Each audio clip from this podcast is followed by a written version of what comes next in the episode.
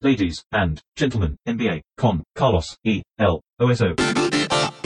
Señoras y señores, bienvenidos a otro episodio de este podcast en el que solemos hablar de la NBA con Martino Simani, que está enfrente mío. ¿Cómo estás, Oso? Muy bien, excelente. Estamos a un mes de el comienzo de los playoffs. Del comienzo de los playoffs es a mediados de abril. Y lo que empieza a pasar eh, con este mes que queda es que cada lesión es una alarma a todo volumen en la que eh, tenemos que reparar y escandalizarnos, aunque sea de lo que nos estamos empezando a perder porque los equipos ya empiezan a eh, perder partes que no van a llegar a recuperar con la solidez que deberían tener. Sí, aparte es un año especialmente parejo. Es la primera vez que el este está muy parejo y muy fuerte arriba y en el oeste está sumamente entreverado todo y una lesión de, no te diría de una estrella, pero de un titular siquiera genera un cambio drástico, no solo en la realidad de primera ronda, sino para adelante también. Sí, por ejemplo, Malcolm Brogdon, que uno diría eh, que no es mm, de las figuras más importantes de Milwaukee, que no es en términos de utilización de, en ataque sobre todo, y eso no es de los más preponderantes, pero sin embargo es un rol que no tiene demasiado cómo cubrir Milwaukee y en este momento Malcolm Brogdon, por lo menos lo que se sabe de él es que tiene una lesión que probablemente le lleve entre 6 y 8 semanas. Creo que hablamos en, algún, en alguna, algún pasaje, tocamos el tema de Brogdon y es un jugador que para mí es clave en este equipo. Sí. Ya, eh, ya se, se, ha hablado muchas veces de la estructura de, de, Milwaukee, de los tiradores, el nuevo approach, de, el nuevo encare ofensivo, sobre todo defensivo también de, de parte de Budenholzer, de rodear a Giannis como una especie de centro y de ponerle tiradores y jugadores que le generen espacio. Y del otro lado, un equipo extremadamente largo y dinámico, atlético, eh, que da los tiros que ellos quieren, dando tiro, los tiros de cuarta distancia, dan los triples que ellos quieren y prácticamente te cierran la pintura. Brogdon es de estos jugadores que le da solidez a este, a este encare porque contás con él todas las noches. Y porque además no consume demasiado. A eso iba. Es un, un tipo que no demanda para, del equipo, pero que puede cubrir los espacios que necesite. Si el equipo no está bien desde el tiro, él te puede meter un tiro de pie firme. Si el equipo no está llegando a la pintura, él es capaz de, de penetrar con fuerza sí. y con decisión. Si Bledsoe está entreverado, puede tomar la base. Si no, si está bien, puede hacerle espacio y puede ponerse a defender y cubrir desde un base hasta un 12 hasta un 3. Sí, hablábamos de que en términos de, digamos, de relacionamiento con Bledsoe es una especie de litio. Es el, el, tipo que equilibra a Bledsoe. Bueno, de cuando está hiperactivo Bledsoe, él se apaga un poquitito más y deja que esa hiperactividad funcione, si es que está siendo eficiente. Y cuando Bledsoe está haciendo falso contacto, digamos, agarra un poquito más para él la cosa y estabiliza permanentemente eh, esa, con esa especie de doble base, porque él es como un base grande Ajá. que ha devenido en dos y Bledsoe es como un dos chiquito que devino en bases, sí. digamos, ¿no? Están como intercambiados. Y además de su correlación con Bledsoe, él no necesita específicamente la pelota en la mano y tiene, es el mejor tirador a pie firme que tiene Milwaukee. O sea, está tirando, es una temporada además la que está tirando especialmente bien, está tirando 42% de 3, tira poco en realidad, lo cual vuelve a demostrar lo que decíamos, que es él solo es utilizado por Milwaukee cuando lo necesitan específicamente y en los momentos que lo necesitan y responde con una eficiencia bastante insólita. Es un tipo que tira eh, menos de 4 triples por partido. Uh -huh. Es extrañísimo y es el mejor tirador de 3 que tiene Milwaukee, tiene un 42.5%. Habla de la madurez de su juego. Brogdon llegó a la NBA eh, con una carrera universitaria larga. O sea que ya llegó bastante maduro desde que ha estado en la NBA. Bueno, fue el rookie del año en su temporada inicial. Ha sido una de las piezas claves, o sea que siempre ha absorbido bastante responsabilidad para este equipo. Entonces ya tiene unos niveles de madurez que lo es en su manera de comportarse en el equipo. Y estas cosas hablan muy bien de la cómo él discierne y lee el juego. ¿Por qué pasa que tira cuatro triples por partido, siendo tan buen tirador? Porque ve que el ecosistema no necesita más tiradores, necesita alguien que llegue a la pintura. Dentro de este equipo Bledsoe es el, que, el, designado penetrador del perímetro y Giannis, que dado el sistema que tiene, tiene una, cap- una capacidad para llegar al fondo Sí. y para crear, que generalmente termina o con un foul o con una, una bandeja o un día de él, ¿no? Él es el único que realmente ataca los closeout hacia adentro, pone presión en la defensa para sacar foul, para generar para los demás y tiene todas las posibilidades. Lee de que el equipo no necesita un tirador más con, con Brook López, con Mirotic, con Ilyasova, con, los- con Snell, con Middleton. Y hace lo que le pide el equipo, pudiendo él ponerse a tirar triple y quizás tirar 8 por partido Ajá. y sacarle buen jugo. Entonces, ese es la- el, el plantel y el lugar que ocupa este, en este equipo. Ni hablamos, ni hablemos del, del clutch y la, la influencia que todos sentimos y leemos que tiene en el equipo como personalidad, ¿no? Sí, sí, la sí. seguridad que transmite. Sí, sí, tranquilidad. Es una- un jugador que transmite una paz eh, general y una sensación de que está al mando de la situación y que ninguna situación le va a quedar grande. Entonces se lo puedes tirar ahí a la esquina y saber que si la pelota rota, rota, rota y llega a él, probablemente la meta. O que tome una buena decisión, que es lo más importante. No vamos a poner, no, no es un jugador all-star, No. pero hay jugadores de estos que son estrellas para sus equipos. Son estrellas sin ser una estrella en la liga, porque son muy valorados dentro de su ecosistema, de su ambiente, por esta necesidad quizás dentro del sistema o por su adaptabilidad y su madurez para tomar decisiones, que es lo que todo equipo necesita. Entre 6 y 8 semanas quiere decir que no llega al inicio de los playoffs. La primera ronda en Segunda, Milwaukee segunda ronda. segunda ronda. Es difícil ponerse a tiro en un playoff ya empezado. De todas maneras, él hizo algo similar el año pasado. Llegó a la serie de Boston casi sin partidos de la temporada regular. En los últimos 10, 12 partidos no jugó porque tuvo una lesión que ya ni me acuerdo cuál fue. Y se acomodó bien. Sí. Eh, eh, justamente es, es del tipo de jugadores que se puede llegar a comer. Si realmente este, esta especie de eh, distensión, eh, desgarro en la fascia plantar le deja llegar a los playoffs, probablemente se pueda acomodar. No, No, pare- es, no es una lesión fácil, ¿eh? No es una lesión fácil. Terriblemente un- dolorosa y es molesta. Es una lesión que pone, pone mucha, pre- mucho, mucha presión en la manera de ejecutar. O sea, vos tendés en el pie cuando tenés algún problema, generalmente no es de que venís de una tendinitis y después te rompes. Ven- estás generando un movimiento malo con el pie y el pie está, empieza a hacer presión de manera equivocada. Y eso cuando se desgarra de una, no solo tenés que curar el desgarro, sino que acomodar la manera de pisar y de hacer, de hacer el movimiento. Es fundamental para cualquier Sí, tipo de empuje que tengas, tener la fascia del pie bien. Y bueno, el que tuvo facility plantar sabe de que es un dolor Ah, duele, duele. Tremendo. Tremendamente. Tremendo. Sí, sí. Y un desgarro nunca es fácil de volver, cualquier sea el músculo, porque no solo tiene que cerrar, sino que tiene que cerrar bien el, tiene que acomodar bien el callo y tenés que sentirte vos cómodo con eso y seguro. Eh, es verdad que el año pasado lo hizo bien, yo soy bastante respetuoso de los desgarros, ¿no? Y más de este tipo de desgarros. No sos muy optimista con respecto a la vuelta de Brogdon a tiempo para los playoffs. Me parece difícil. O sea, si hay jugadores serios como este, me parece que pueden hacer todo lo que se le manda y generalmente ese tipo de jugadores sale adelante de manera exitosa. No es sencillo, ¿eh? tiene posibilidades de que vuelva a recaer o que no se sienta 100%. No es uno de los jugadores que, eh, que necesita tanto más su atleticismo y depende 100% de eso. Quizás no esté al 100, esté al 80%, pero pueda manejarlo con su inteligencia. Quizás no vaya tanto más para adentro, utilice más el tiro, no sea tan agresivo. Pero bueno, es algo para mantener, mantener el ojo atento. Sí, porque además el problema principal que tiene Milwaukee ahí es que no hay un jugador que lo pueda reemplazar Claro. completamente. De hecho, eh, Budenholzer lo que hizo como primera prueba, digamos, es un ensayo experimental que fue poner a, a Mirotic.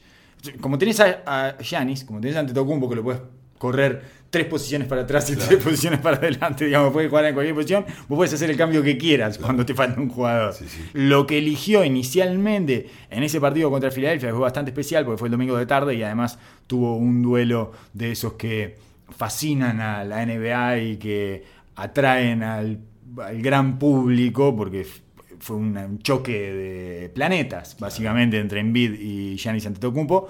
Eh, lo que hizo fue tirar a Mirotic adentro y arrancar con un equipo extrañísimo. perdió eh, Milwaukee, ¿verdad? Perdió de local con Filadelfia, un partido que siempre estuvo a 8 o 10 puntos, no, no, no logró acercarse nunca, salvo una arremetida final ahí, pero típica de local, no sé qué. Pero no se veía tan mal el partido que tuvo Milwaukee con respecto a lo que se podía proyectar de ahí hacia el futuro. No es un partido que si yo fuera hincha de Milwaukee me hubiera dejado especialmente preocupado. Por los tiros que tomó Filadelfia, porque Milwaukee se mantuvo más o menos en su estructura, o sea, Filadelfia no le impuso el juego, pareció más bien a la inversa, que Milwaukee le imponía el juego a Filadelfia, sin embargo, gana Filadelfia con un par de igual asteriscos que son preocupantes, pero que ya de alguna manera lo podías prever, que es no hay nadie que pueda defender a Embiid en ese equipo. Nadie.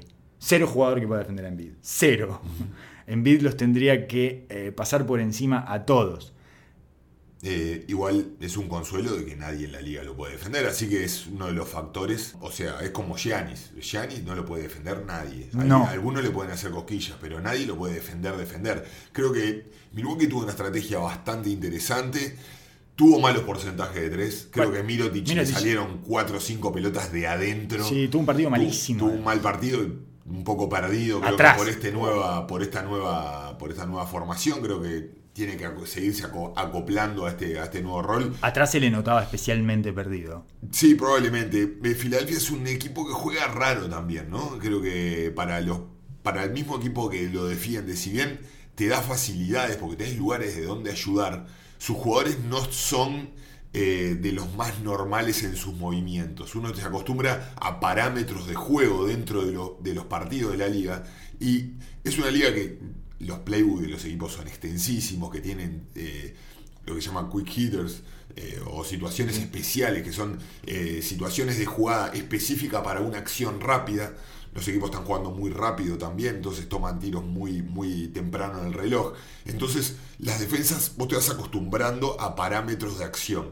Eh, cortinas cruzadas, cortinas a espalda, eh, Sí. cor- cor- el cortina al cortinador, eh, de- determinados puntos de que vos te acostumbras. Filadelfia no juega nada de eso. Juega constantemente handoffs, ataja, ataca temprano en, la- en- en el reloj y después juega unos- una- unas suertes de aclarado, pero con situaciones extrañas, en lugares extraños. Dada la, dada la realidad de Ben Simmons, el tipo de juego que tiene que utilizar en bid por la falta de espacio. Sí, tiró 13 triples. Claro, bueno, En esto, esto es a lo que iba con la, con la estrategia de Milwaukee. Milwaukee hace ya unos partidos está dejando que los cinco tiradores, Los pop los, Los.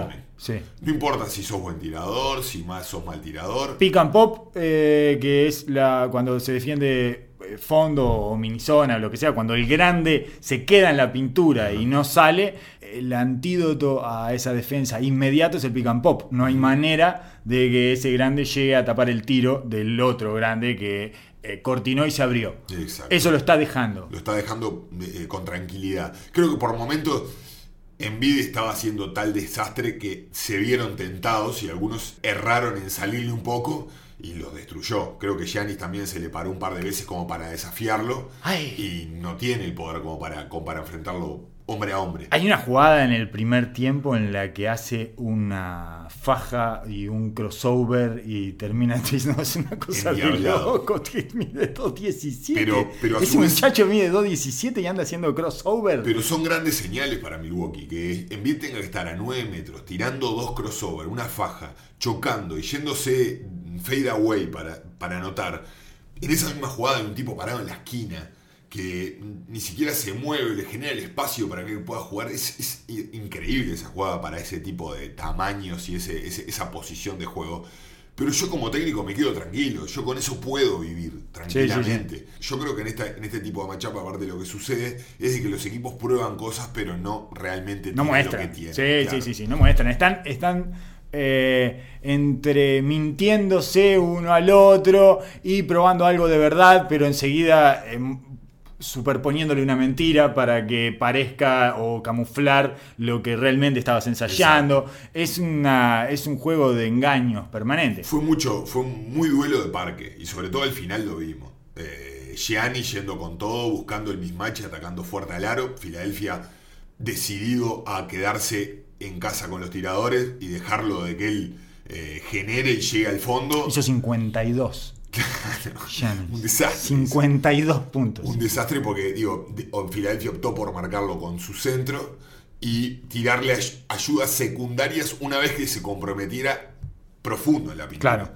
No dejar ese primer pase después de la primera acción o del primer paso de, de su doble ritmo. Que eso es lo que genera el pase afuera y la rotación de bola, los triples. ¿No le fue un poquito mejor a Embiid defendiendo a Giannis que a Giannis defendiendo a Embiid?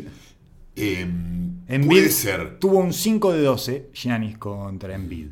Eh, y, Em- y en el otro lado, las veces que quedaron en un mano a mano Embiid y Giannis, yo creo que Embiid lo dominó. También fue un partido bastante acertado en el tiro a media distancia de Embiid, que eso eh, eh, no siempre es así y que le favorece su juego, o sea, lo hace mucho más fluido por esta falta de espacio que decía vos que tiene y todo eso. Cuando el tiro de media le está entrando, es una situación bastante más confortable para él. Seguro, claro. Pero, y además iba 8 o 10 puntos arriba todo el partido, ¿no? Eh, Milwaukee corría de atrás. Pero la sensación que me dio es que Embiid le puede cortar mejor los caminos a Giannis porque le encuentra más los ángulos a la penetración de Giannis, que muchas veces tienen más que ver con los ángulos que con la velocidad. Porque si bien es rápido, no, el primer paso no es especialmente veloz de, Giannis. No porque no lo necesita, porque nadie se le sube arriba. Él eh, va hacia atrás y te agarra en carrera y no es el primer paso, es el slalom con el paso abierto hacia adelante o hacia el costado. Ese segundo paso del, del- del doble ritmo es, Sí. el, es el criminal, porque ahí es donde vos te tenés que mover y él inicia el contacto y te saca el FAU o te deja de que vos quedes plantado y te estira el brazo. El- el y- brazo y- mecánico y- ese que tiene, tira 6 metros para el costado. Sí. Eh, me parece que Embiid lo que tiene es la fuerza y la base para aguantar ese contacto. Dos, tres veces en el primer tiempo, Giannis mor- mordió el anzuelo y le tiró tres triples, le met- metió uno, metió otro y compró ese, ese triple llegando. Y es lo que va a querer Filadelfia Sí. que haga toda la noche. Aunque encestó 3 de Aunque 8. insistió, pero Sí. es la misma receta del otro lado. O sea, vamos a vivir con eso y más a tener que meter 6 triples para que, Claro. para que, para que pestanee. Y después logró en ese primer paso chocarlo y moverlo un poco y hacerlo errar. Si bien él llegaba cómodo, eh, Le cambiaba el, recorrido, con, por eso te digo que le buscaba el ángulo Ajá. de las, de, de las penetraciones, de la ida al aro, le buscaba un ángulo como para sacarlo un poco del recorrido y eso le costó a Yanis. Claro, lo que, lo, que, lo que te decía de la fuerza es que él le encuentra el ángulo, pero hay que tener la fuerza para que no te mueva, porque viene, es, es un tren que viene Sí. a toda velocidad y por más de que vos le encuentres el ángulo, si vos no tenés la potencia para aguantar ese choque, Te saca. te, te cruza Sí, con pelota sí. y todo. Bueno, Bueno, a Boban lo, notó lo tiró para Boban, lo tiró contra el tablero. Es impresionante cómo, cómo una persona de 2.20 puede ser arrasada por un tipo que igual mide 2.11, ¿no? Yo no lo podía creer. Yo tuve la suerte de estar al lado de Boban, sacarme una foto con Boban y ver esta, esta acción, verlo caer de esta manera. Impresionante. poniendo, el tipo se agarraba Sí. y ponía los dos brazos para adelante. Yo no podía creer, el tipo me puso la mano acá y me llevó desde el hombro hasta el codo. Es lo más mano. parecido a un gigante que hemos visto dentro de una cancha Sí, de sí, básquetbol. sí, Es- era un partido de los Monsters, de Claro. Space Jam. ayer. 100%. Era sí, como sí, miraba sí. las alineaciones y era ridículo. Totalmente. Era totalmente. ridículo. Sí, sí, sí. Es- hay un par de, de goles que le hace Yanis a Boban que son como de, bueno, pará, vamos a parar todo esto acá Claro. y revisemos si queremos seguir con esto adelante porque acaban de someter a un gigante y lo acaban de tirar abajo del aro, lo acaban de dejar del otro lado, del lado incorrecto del aro, digamos, como si fuera un niño que creció demasiado. Es una cosa demencial. Y bueno, después también le hundió un par de pelotas en la cara a Ben Simmons, creo que una que fue la que quedó en los highlights donde él eh, le sale gritando que es un, es un niño, eh, porque verdaderamente Es un niño. l- es un niño y además le- les anota a todos como a niños. Claro. Giannis. Pero es que el 99% de la NBA son niños para él. Esperemos que Simmons haya recibido el mensaje. Sí, sí, sí, sí. Porque para, para mí es el punto, es el, el jugador espejo el que tiene que ver. No va a tener las dimensiones que tiene Giannis, pero para mí tiene que buscar tener ese tipo de juego.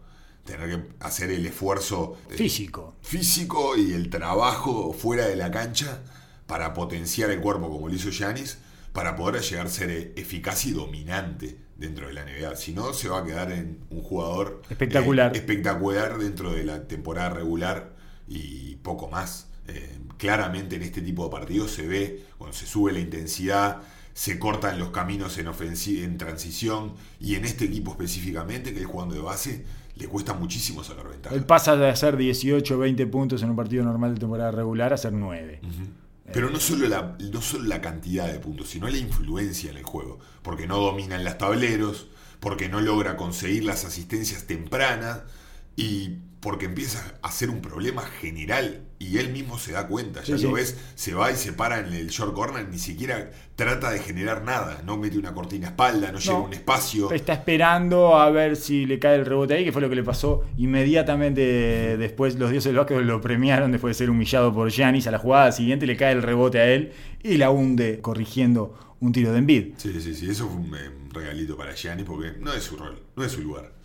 Exacto. Entonces los dioses del básquet te acomodan instantáneamente. Sí, no sos ese tipo de no jugador. sos ese tipo de jugador, no, sos- no tenés esa personalidad. No sos Westbrook. Claro, no, no vengas a chamullar porque es mentira. No, vos quédate con tu perfil que estás bárbaro. Que, eso- que sos simpático y que te queremos todos Sí, y que, que sos... jugás fuerte y competís, Claro. cosas, pero no, no te metas con los No, otros. no. No contigo. Exactamente, estuvo, quiso eh, sacar la patente ahí de, yo me lo llevo Sí. a todos puestos y yo les digo quiénes son y los revuelco por el No, piso, no, no sé cuánto. quédate Y a la jugada siguiente fue bastante cruel lo que sucedió porque a la jugada siguiente le hunde la pelota en la cara de atrás porque él había soltado un poco a Ben Simon para Sí. ir a la ayuda de Embiid y se la hunden en la, en la nuca, Sí. que es una cosa bastante Y molesta. Ben Simon también lo grita como de pesado y sabemos que no, pesado tampoco, no, fue no, todo no. una situación bastante cómica. Sí, a- los dos se merecen que los agarre eh, Westbrook y bueno, le, le demuestre quién es el macho alfa ahí. Pero en cualquier caso, me parece que está como cada vez más claro lo que hablábamos de que Gianni se parece mucho más a, a Shaquille O'Neal que a Magic, ¿no? Sí, Eh, claramente. eh, porque en algún momento Jason Kidd lo trató de iniciar como base, como base gigante, y en realidad es un Shaquille O'Neal hiperatlético. De hecho, el otro día estaba mirando, no me acuerdo dónde fue que salió, salieron las estadísticas de Shaquille O'Neal cuando tenía 24 años, son casi iguales Increíble. las estadísticas. El, eh, Giannis tiene un poquito mejor de porcentaje de tiro, eh, porque es todavía más fuerte y más dominante que O'Neal, y algunos puntos más. Eh, pero son casi iguales las estadísticas, son muy parecidas a los 24 años de los dos. Es increíble que sean tan distintos y sean tan iguales. Que no tengan nada que ver. Nada que Son- ver, o sea, pero Es- claro, como acá se ha transformado tanto la NBA, Exacto. eh, cumple la misma función. Tiene, eh, exactamente, tiene, es el, es el Shaquille O'Neal que precisa de esta era, Exacto, digamos, exacto, ¿no? exacto. Eh, pero es, es bastante impresionante y es, es un poco difícil al principio llegar a eso, pero después de que ves a Shaquille O'Neal ahí no parás de verlo en ningún momento. Hasta cuando la hunde, lo ves y es igual. Claro, esa cosa que los tiraba así, le hacía una parada y se lo hundía así en la cara, casi sin saltar, con una mano sola, es Sí, sí, sí. una situación bastante peculiar. Entonces, vos estarías tranquilo si fueras Milwaukee, ¿no? Después de este partido, ¿o no? Sí, sí, sí, estaría tranquilo, sí. Me, me- me preocuparía un poco el tema de, esa, de lo que hablábamos del- de la llegada a la pintura, ¿no?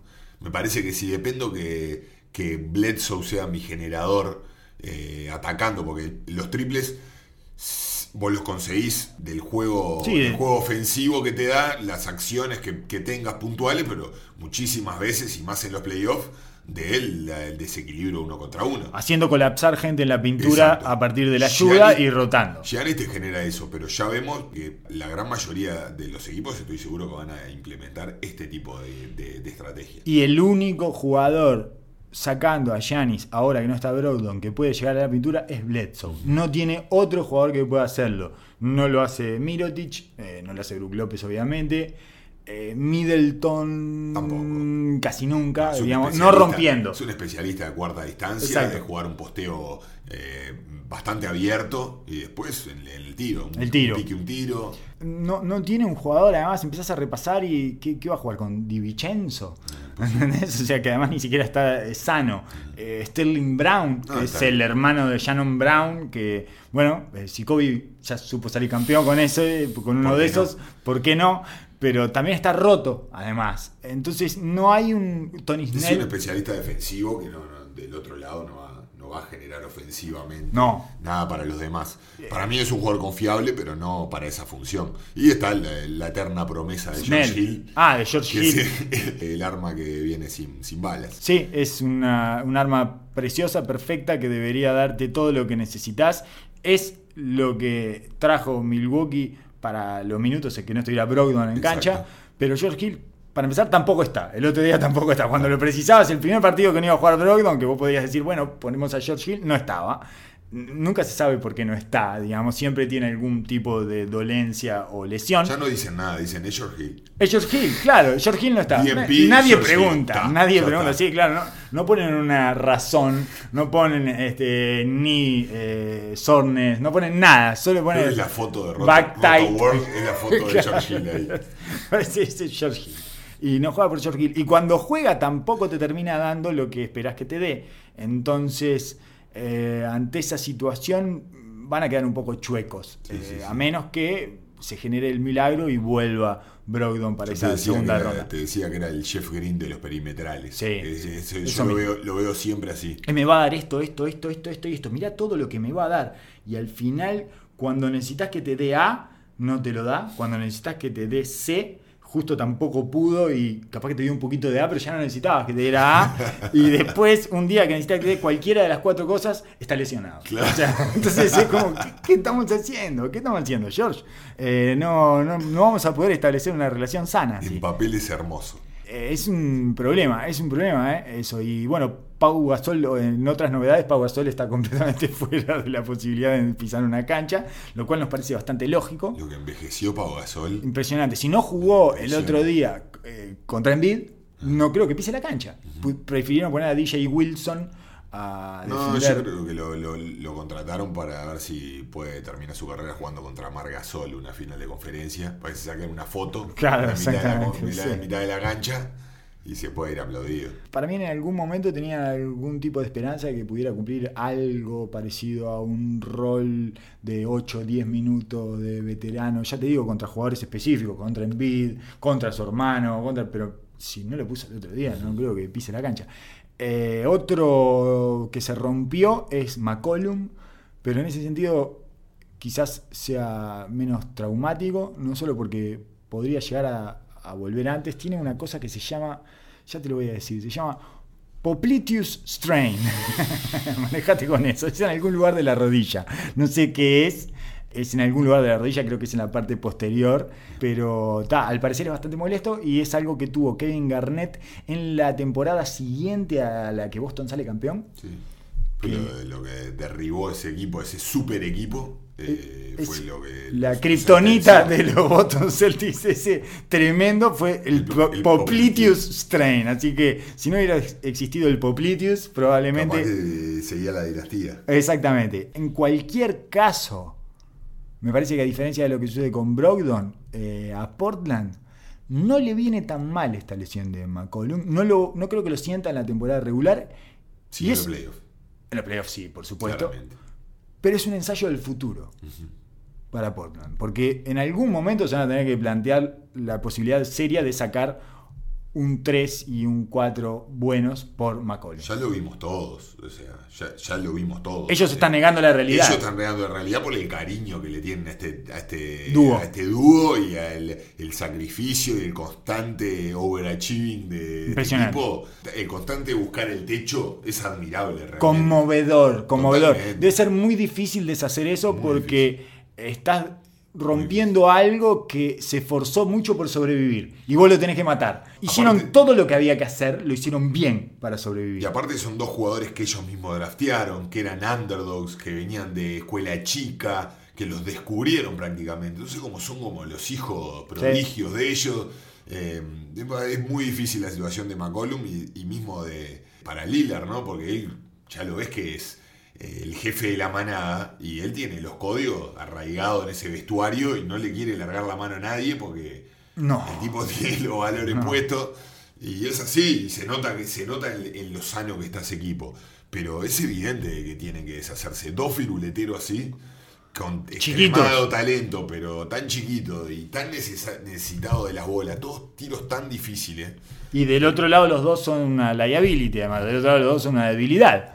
Entonces, Bueno, en defensa, en defensa sufren los dos muchísimo. Necesitas uno que contraponga a lo que te da, no solo en ataque, sino lo poco que te da en defensa. O sea, necesitas un peón, un Brogdon, necesitas al lado de Lillard, por ejemplo. Ese tipo de jugadores que le puedan dar eh, todo lo que esté haciendo falta que le den en lugar de tener unas necesidades eh, que consuman tanto dentro de un equipo. Claro. Es algo que inevitablemente va a suceder, ¿no? No, no creo que esto movilice todo, eh, toda la realidad del equipo, pero claramente se vio ayer, ayer jugaron con Indiana y Lillard hace desastres igual, está en un punto de una exuberancia Es que, que esté McCollum o no, no le cambian lo más mínimo. Exacto, es tan desbordante el talento de Lillard que en realidad que esté McCollum lo que hace es que él tiene que poner el freno de manos a veces para darle el espacio al otro. Es tremendo lo que está jugando Lillard, es realmente disfrutable. Es un Hace- temporadún. Hace, hace destrozos en el pick central, ya no saben qué hacer con él. No porque además le agregó una capacidad rítmica para las bandejas. Porque él tenía dos movimientos, o sea, o la tiraba de 9 metros y medio o en el pick and roll me estoy refiriendo, ¿no? O iba a hundirte en la cara. Y llegó un momento en el que no podía hundírtela en la cara, porque ya todos más o menos le tenían sacado los tiempos, y ahora le agregó una cantidad de variantes en, la terminación, digamos, ¿no? Mucho paso cambiado, mucho un paso con el pie incorrecto, por llamarlo de alguna manera, eh, los foot, ¿no? Digamos, eh, eh, le agregó una cantidad de trucos y mañas ahí eh, muy cerca del aro en, en la definición, en el toque final, que lo hacen un jugador mucho más complejo y sofisticado. Sí, claro. Sí, sí, sí. Sí, y aparte eh, le agrega un nuevo pase en la salida del pick and roll. Él siempre fue eh, sí, super sí, como decía Néstor García. O sea, él, él salía del pick and roll enfocado en el aro, que lo sigue haciendo, claramente. Pero una vez que tiene la, la primera situación dominada, está siendo capaz de largar la pelota. Y es como decías vos, venía seteado para anotar después del dribbling o ir derecho para abajo. Y bueno, si salía ahí la, ter- la tercera ayuda, ahí los hacía pagar. Ahora está siendo bastante más generoso con ese primer pase. Cuando en la defensa de la ayuda da un paso hacia adentro, los hace pagar enseguida. Cuando quieren robar la ayuda, Exacto. por decirlo en términos beisbolísticos, digamos, ¿no? Quieren robar la base, dan un paso antes y ahí al lado débil hay una ventaja. No, no, no es Luka Doncic, pero realmente le ha agregado eso y le, ha agregado una dimensión. Quizás confíe un poco más en los tiradores que tiene ahora, quizás con un Seth Curry eh, pueda tener un poco más de, libertad. A veces entra Leyman que le tiene un poco más de confianza también. Aminu la está metiendo más en el tiro a pie firme. Yo que sé, quizás es eso. Sí, Pero o lo convencieron de que tenía que agregarle. Puede eh, ser, porque esa- está constantemente agregándole cosas Es impresionante. al juego. ¿Cuál es en este momento, porque esto cambia semana a semana, cuál es en este momento tu favorito del este? Yo te contaba que vi Denver-Boston ayer y no debía haberlo hecho porque cada vez que veo a Boston dudo tremendamente de la capacidad de ese equipo para salir adelante porque es una máquina de dejar interrogantes. Ayer vi a, de los peores partidos que he visto de Jalen Brown y no confío en Jalen Brown. No, me di cuenta, no confío en Jalen Brown. Y en Tatum, a veces sí, a veces no. Rousier me parece que ya tocó techo y que otra vez eh, va a dar mucho más de lo que esperamos, pero no sé si va a ser suficiente, Claro. etcétera. No, a mí me pasa, me pasa lo mismo que a vos. Sigo con el pensamiento mágico de Boston. Pero no sé por qué les creo tanto. Eh, sigo pensando que es el equipo Que se está- acomoda. Está, mejor preparado Sí. para playoff. Bueno, Eh, teníamos tres, ¿no? Teníamos tres incorporaciones, eh, la habíamos, las habíamos repasado. Harris entró como. eh, no, no, no hubo ningún tipo de fuerza de rozamiento en su ingreso a Filadelfia. entró mejor que vencimos. Sí, muchísimo más. Y, y que Jimmy Butler también, probablemente. Sí, sí. Después, Mirotic ha tenido buenos partidos y malos partidos, pero en realidad no hay problemas de funcionamiento, salvo en defensa a veces se pierde un poquito. Gasol en Toronto, yo esperaba que ingresara de una manera, que calzara de una manera más fluida y precisa. No aparenta ser el caso. Habíamos eh, esbozado, habíamos hecho una sinopsis el episodio pasado acerca de esta llegada de Gasol que además afecta a Ibaka, por razones lógicas, porque hay minutos de Ibaka ahí. Que por lo menos son puestos en cuestionamiento. Todavía no sabemos si los va a tener o no en playoff. Bueno, Ibaka tuvo esa reacción bastante insólita, pero esperable de Ibaka, digamos, que, le tira una piña a otro, como por tercera vez en su historia en la NBA le tira una piña a un jugador, eh, en este caso a Marqués Cris. Old school.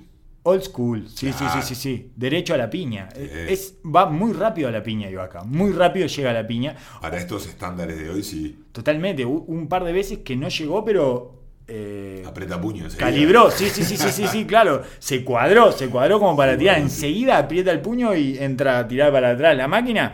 Y bueno, cuando. eh, si suelta la catapulta esa, es bravísimo. No ha hecho contacto todavía con ningún rostro ni ningún cuerpo.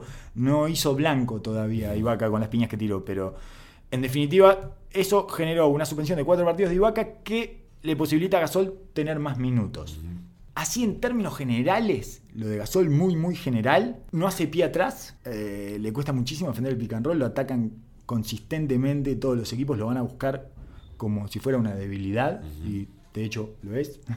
Y además de los problemas que tiene atrás, no la está metiendo, pero eso es circunstancial, eso me parece que es lo menos preocupante, ¿no? Para este caso de Gasol, que en realidad además tampoco esa es su función esperada. La función esperada de él es que le dé otra dinámica, que le agregue la dimensión del pase a esa ofensiva, que no la tiene casi ningún jugador, salvo Lauri, que está especialmente forzado hacia eso, porque es el único que lo puede hacer, y Van Vliet, algo de Van Vliet, pero que tampoco es un brillante pasador. Eh, Siakam recién está aprendiendo a ver algunos pases y el resto directamente no la pasa. Kuwait no la pasa, Ibaka no la pasa. eh, Este, bueno, todos los que vienen atrás, Anunobi, Powell, todos Sí, esos no la pasan. tampoco. Green tampoco la pasa. Entonces, en la parte de la dinámica ofensiva, yo tengo como ciertos indicios, sobre todo eh, estadísticos, que parece que fueran que fuera a funcionar eso. Que lo fuera. Claramente, aparte, este tipo de jugadores como Margasol, que es un tipo de cultura, de juego de equipo, de creación, eh, son, son jugadores que les influye, les influye mucho el medio, cómo se sienten, cómo se sienten con el equipo, conocer a sus jugadores con los que juega es importante, y muy rara vez los jugadores que tienen estas características, que están mucho tiempo en un equipo y que son líderes de un equipo, van a otro, a otro equipo donde hay jugadores con, con peso, instalados, y llegan a ser un boom ofensivo. Y llegan con Claro. porcentajes altísimos. Están como pensando más de lo que están jugando muchísimas veces, ¿no? Porque están tratando de meterse en el equipo, están viendo quién lee quién, eh, por dónde pasa el juego, dónde se pueden encajar, que son cosas positivísimas, pero en los primeros arranques siempre cuesta, siempre. Sí, cuesta, sí, está. Sí. Un tipo como Tobias Harris, lo vemos que es un tipo que viene a anotar, tiene ese, esa, esa cabeza seteada de anotación y por eso le cuesta poco. Pero todos los demás, los demás jugadores que vienen en un rol de más de creación y de generación y que vienen de un lugar establecido mucho tiempo, Sí. tienen que sacarse sus costumbres anteriores y empezar a, a- a congeniar con los demás. Y entender los patrones de juego de los otros para poder eh, interceptar su juego en ese, en ese recorrido que ya tienen instalado Claro, resto. Y, y más esto mismo que hablamos, de que lo que trae él es algo que no tenía el equipo. Entonces, no es solo una adaptación específica de él, sino no viene a ocupar un lugar, viene a crear una, una- un nuevo aspecto de juego. Sí. Entonces, genera toda una, un- una movida interna de que lleva tiempo, por más de que querramos de que, de que todo sea ya porque se viene Sí. el playoff, no hay, no hay que como darle vueltas. Igual en ese camino eh, se ve la luz mucho Claro. más clara que en la parte defensiva,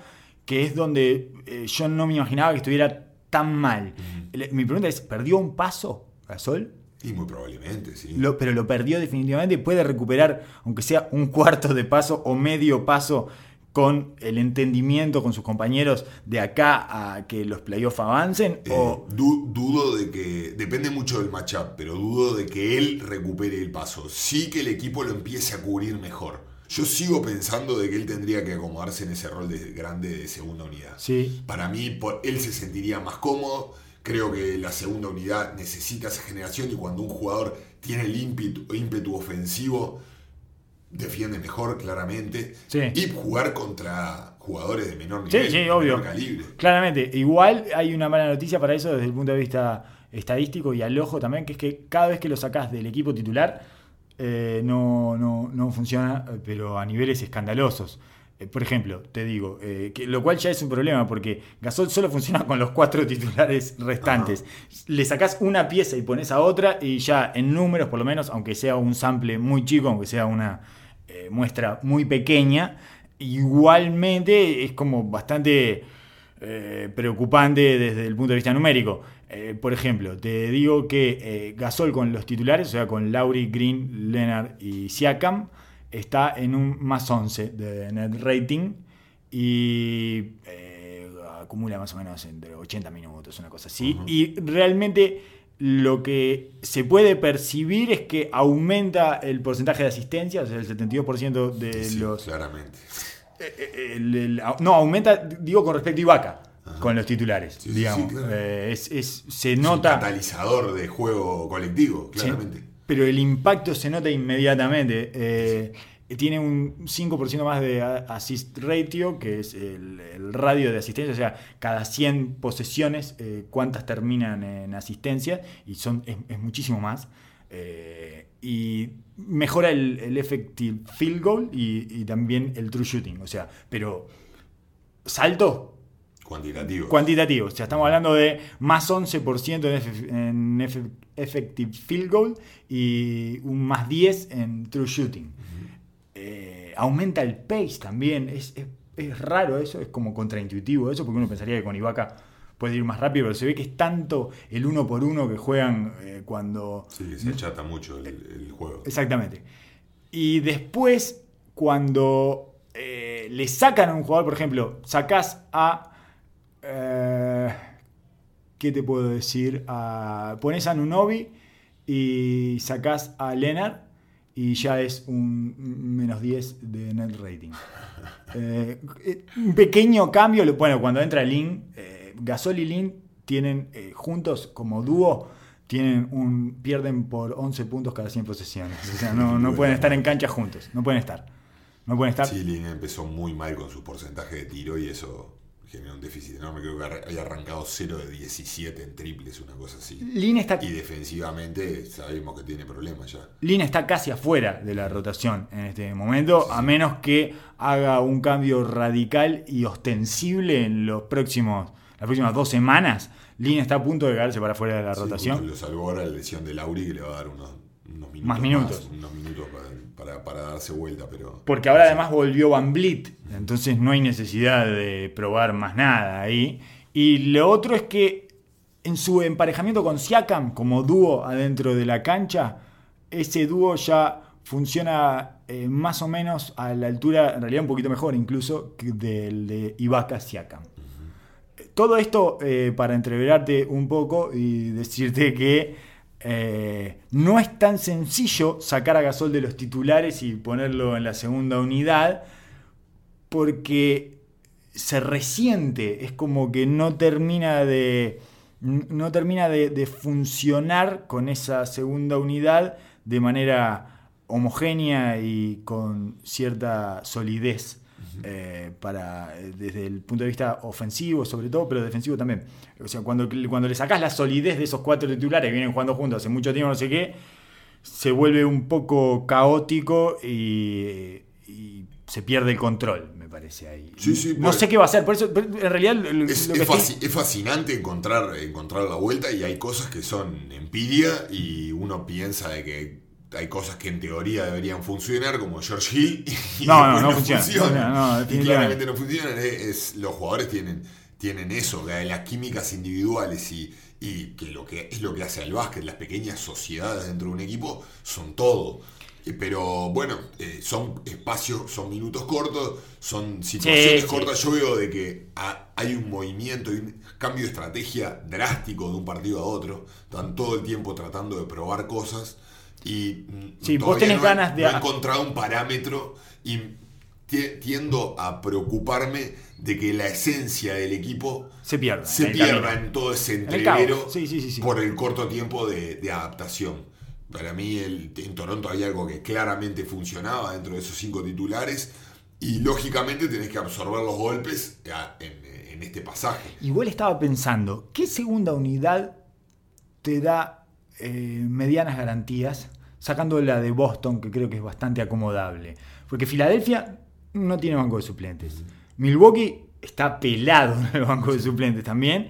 Y Toronto tiene esta cosa que está bien la segunda unidad, pero no termina de cuajar y no termina de ser un grupo sólido que sabes que te va a dar eh, determinada cosa y podés confiar en él. O sea, es más bien como. Es, es un poco volátil la Bueno, segunda eh, unidad de eh, Toronto. A mí me gusta, ¿eh? Es una segunda unidad que me gusta, pero es como volátil. Era lo, lo que hablábamos de, de, de las tipos de estrategias de cómo encarar eh, el partido. ¿sí? Hay técnicos que le encanta tener una segunda unidad que juegue junta, toda Pura, junta. Un Rick Carlisle, por ejemplo, te, te pone los cinco y te saca los cinco. O sea, lo, lo hace en cuestión, en un minuto empieza a sacar y a lo- al minuto y medio ya tenés a toda la unidad y le da 6-7 minutos corrido para que se desarrolle. Hay otros que no. Sí. Dividen los titulares y empiezan a jugar siempre, tenés una estrella en la cancha, Sí, hay algunos- una o dos. Hay algunos que no lo van a poder hacer, como Filadelfia. Exacto. Filadelfia no lo puede hacer por falta de materia prima. Y, porque, y por el encaje de sus piezas, porque aparte hay, hay piezas que no encajan y que se maximizan cuando se separan. Eh, en esto, no sé, hay que probarlo, realmente hay que probarlo. Lógicamente que un jugador de básquet como Gasol, como hablábamos de sistema y de juego, cuando ten- esté rodeado de mejores jugadores, con más calidad, con mayor capacidad de anotar, Entendimiento. y entendimiento, va, a f- va a fluir mucho mejor. Eh, y en, una activi- en un lugar nuevo donde Gasol probablemente sea el foco ofensivo, eh, le va a costar más porque generalmente ya no, no está para ocupar ese rol. Eh, pero claramente para mí eh, Es importante, es importante que el equipo mantenga un- una identidad, más allá de Gasol, Ibaka o Siakam. Pero claramente hay que escuchar esto- estos números porque son el análisis profundo y uno puede tener el ojo puesto en una realidad y que los números te cacheteen. Y la, la realidad es que la- los resultados no están dando, No. no le están dando la razón a ninguna de estas No, de nada. caminos. Por ahora hay como un misterio ahí. ¿Qué es lo que te genera más dudas de Toronto de cara a los playoffs? Lauri. Bueno, esa es mi pregunta. ¿Es Lauri, Siakam o la inserción de Gasol? Lauri. Lauri. Lauri. Lauri Gasol y- me parece que es un jugador claramente de playoff, que estamos, para, estamos por ver si ya es un jugador de playoff en esta era.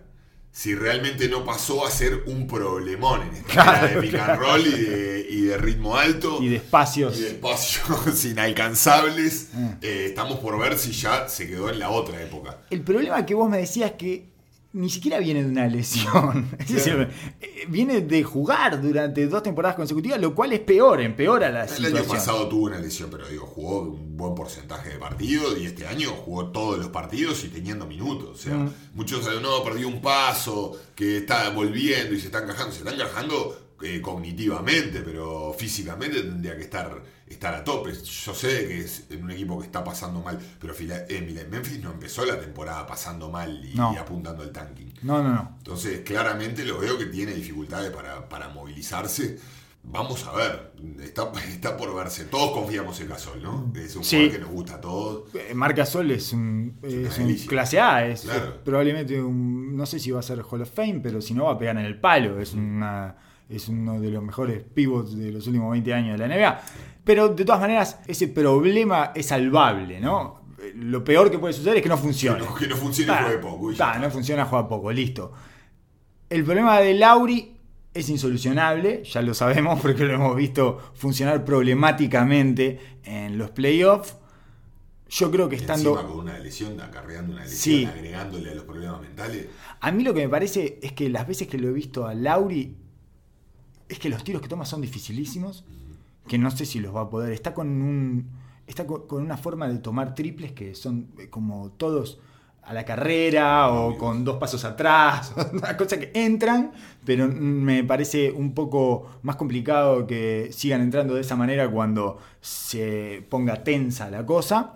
Pero por otro lado está Kuwait, que es esa especie de hombre autista que anda por ahí por la de él y que le das la pelota y soluciona todo. Entonces el peso ya no es de él, ya no es de él y su sidecar, de él y su partener, como era cuando estaban él y de Rosen, que eran como un dúo inseparable y no sé qué, y lo que le pasaba a Rosen le pasaba a él también, y lo que le pasaba a él le pasaba a Rosen y ese tipo de cosas. Entonces me parece que eso lo va a liberar y que también es solucionable si Lauri no funciona. Es sacarle un poco más de protagonismo, ir sacándolo, ir dejándolo como pasador, como un tipo que haga funcionar al equipo eh, y reparta más de lo que asume. y hacerle creer que está sumiendo mientras no está sumiendo, digamos. Lo de Siakam me parece insolucionable. Si Siakam no logra sostener este nivel superlativo, sideral que tuvo en la temporada regular, para mí es el most improved player, para mí es, eh, está por encima de D'Angelo Russell, pero porque tengo problemas personales con D'Angelo Russell, este, eh, no, no, no porque me haya eh, filtrado un audio de WhatsApp en el que quedaba pegado como le pasó a Nick Young. ¿A quién fue? ¿A Nick Young? ¿Fue que le pasó? Eh, no por eso, no, no por esa parte, eh, sino por la... Eso, eso se lo perdono, me parece que como millennial, como buen millennial, no sabe dónde empieza lo privado y dónde termina lo público. me, tengo un problema con su forma de jugar, pero en fin, no importa. Eso es aparte. lo que quiero decir es que Siakam está... Firuletero de luz. Ese, ese, ese, de Angelo Russell. Sí, sí, es un jugador para un octavo puesto de playoff. O sea, para entrar y que todos festejemos. Eh, de hecho, me gusta más Dinwiddie. Así que. totalmente de acuerdo. no puedo estar de acuerdo. Mucho respeto con Dinwiddie. Sí, total, totalmente. Un, peleador, un tipo que fue buscándose su minuto a minuto, segundo a segundo se fue ganando dentro de la cancha. Lo echaron de todo lado. El último que lo terminó, lo que lo echó fue el gordo Van Gandhi. Eh, que eso me hace... Eh, eh, algunas decisiones tomó en Detroit, viendo jugadores después fuera de Detroit, que él los tuvo... Mm, es cuestionarlo. Sí, totalmente, totalmente. y es un tipo al que quiero mucho, pero le he perdido un poco de respeto. Para un estándar lo quiero mucho. Sí, es adorable, es adorable, gordo. Entonces, lo que te decía es que Siakam está en, una, en un momento que yo creo que está todavía un poco crudo, y que se va a tener que cocinar en, la acción. Sí, porque no puede descender el impacto que tiene en el juego de Toronto.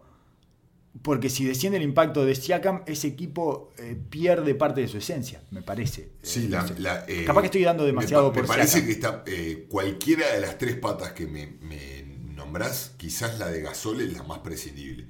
Creo que este equipo es muy bueno si las patas funcionan. no es un equipo que le sobre absolutamente nada y el campo no está tampoco como para regalar nada. No, todo está muy finito. Está todo muy finito. Por eso digo, yo entiendo lo que me decís y me pasa lo mismo. Eh, el tiro de tres, por ejemplo, decía Siakam, ¿va a vivir en los playoffs? Esas penetraciones uno contra cinco, eh, haciendo, haciendo medio giro y en transición y encontrando los tiradores en la esquina, en Esa parte, dificilísimo. Va a funcionar esto cuando el, scouting se, se, concentre y le traten de sacar por ese, ese giro que te digo, que es el, el, reversible asesino que tiene. Eh, lo van a dejar, lo van a dejar, ¿cuántas veces lo van a dejar? Eh, ser salvaje, porque él necesita de esa condición de salvaje y él, se van achicando los márgenes de error en los playoffs, por lo tanto eh, vos cuántas veces van a tolerar esa, ese ataque de salvajismo eh, cuando no funcione inmediatamente. O sea que a la segunda, tercera vez, bueno, cortamos con esto, o lo van a dejar que siga yendo y yendo y yendo. eso es lo que a mí me, da mucho temor de la, de la pérdida de identidad del equipo. Vos con Margasol superás los las capacidades de media cancha que se trasladan mucho mejor al, al playoff pero le sacás esa identidad a lo que jugamos. ¿Y ahora qué jugamos? ¿Vamos a hacer solo mano a mano de, de Kuwait y después vamos a depender que Gasol nos haga jugar a todo? Mm, eso es lo que a mí me da mucho temor, de empezar a generar dudas en un equipo que está psicológicamente bien, pero tiene puntos flacos, claramente. Lauri, eh, a mí lo que me pasa con Lauri es de que una y otra vez no termina de presentar estos síntomas. Por y esto que decís vos me pasa lo mismo. Es un jugador que necesita estar topeado siempre para jugar a alto nivel.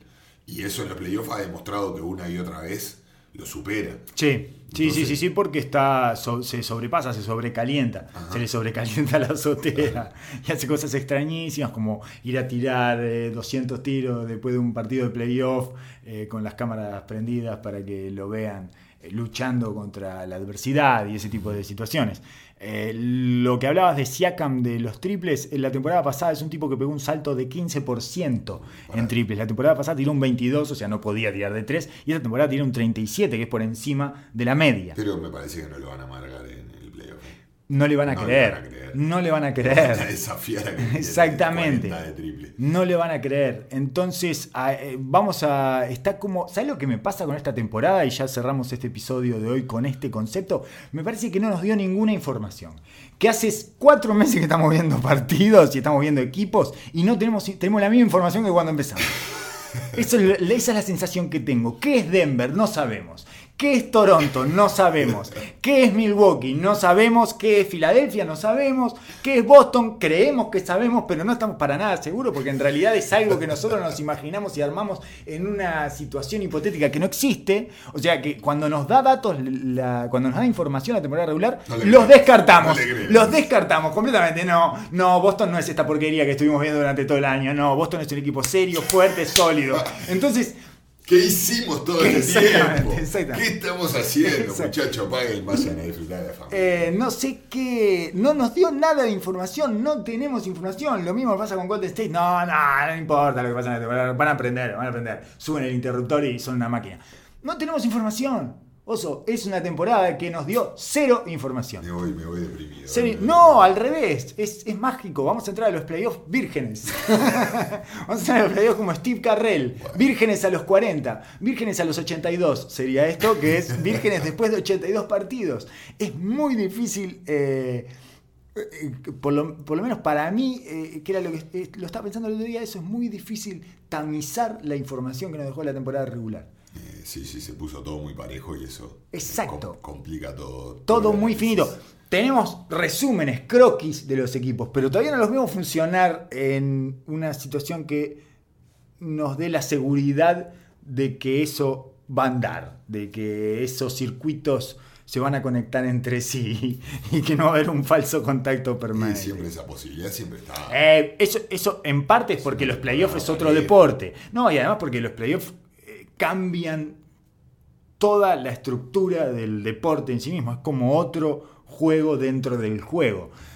Igualmente me parece que es especialmente poca la información que tenemos para esta temporada. Sobre todo además porque como los equipos se desarman y se arman No, cada vez más rápido. Es, es este nuevo, esta, esta nueva, nueva NBA, de mucho movimiento, mucho cambio, eh, no solo fuera de temporada, sino el trade deadline se movió tremendamente, eh, las compras, la salida de los buyouts de los cuadros, y, esta paridad eh, genera el hecho de sacar a LeBron del, del este y eh, la situación de Golden State, que ya hablamos el episodio pasado, genera toda una vulner- vulnerabilidad gigante.